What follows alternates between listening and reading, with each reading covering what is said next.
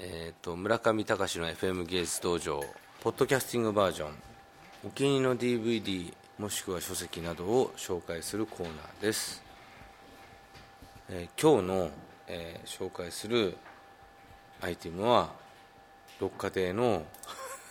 サクサクカプチーノ切り畳。これをちょっとちょっとねやってみようかなと思うんですけど、えー、これあのうちのね慶応病院の看護師さんとコンパをしたくない山本君が出身地が北海道であの札幌の空港で多分買ってきたとみられる六花亭の新製品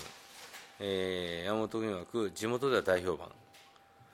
あの六花亭の新商品サクサクカプチーノ切り畳。すごいですよね。こうなんかテレビでやるアメリカの映画みたいですよね。サブタイトルがちゃんとあって、えー、解説サクッサクッ霧が降りた朝。地面を踏みしめるとこんな音が聞こえます。この音と感触をイメージして名付けたのが切り畳です。モカホワイトチョコを合わせたクリームをチョコレート味のパイでサンド。作りたてそのままのサクサク感をお楽しみくださいと。なるほど。ホームページは www.rokkatei.co.jp 六花亭ですねこれあの今あの隣でディレクターの武藤ちゃんがサクサクと、えー、食べてるどうですかサクサクぶりは六花亭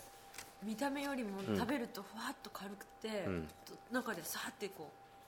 うなるんですよ、ね、ましまさにこのコンセプト通り、霧が降りた朝地面を踏みしめるとこんな音が聞こえますっていう。まさにそうです。嘘で本当にあの霜,、うん、霜の踏んだ時みたいです。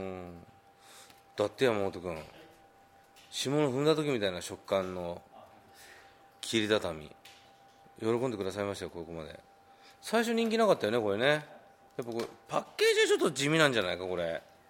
なんか六花亭のあのねバターサンドバターサンドはみんなあってみんな寄ってくるよね。バターサンドだって。これちょっと地味なんじゃないですかねこれは。僕はあのこの切り畳にはちょっとさっきもね別の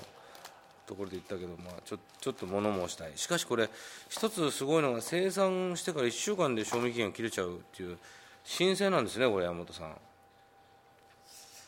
うん。というね切り畳サクサクカプチーノ切り畳ポッドキャスティングバージョン。たまにはねその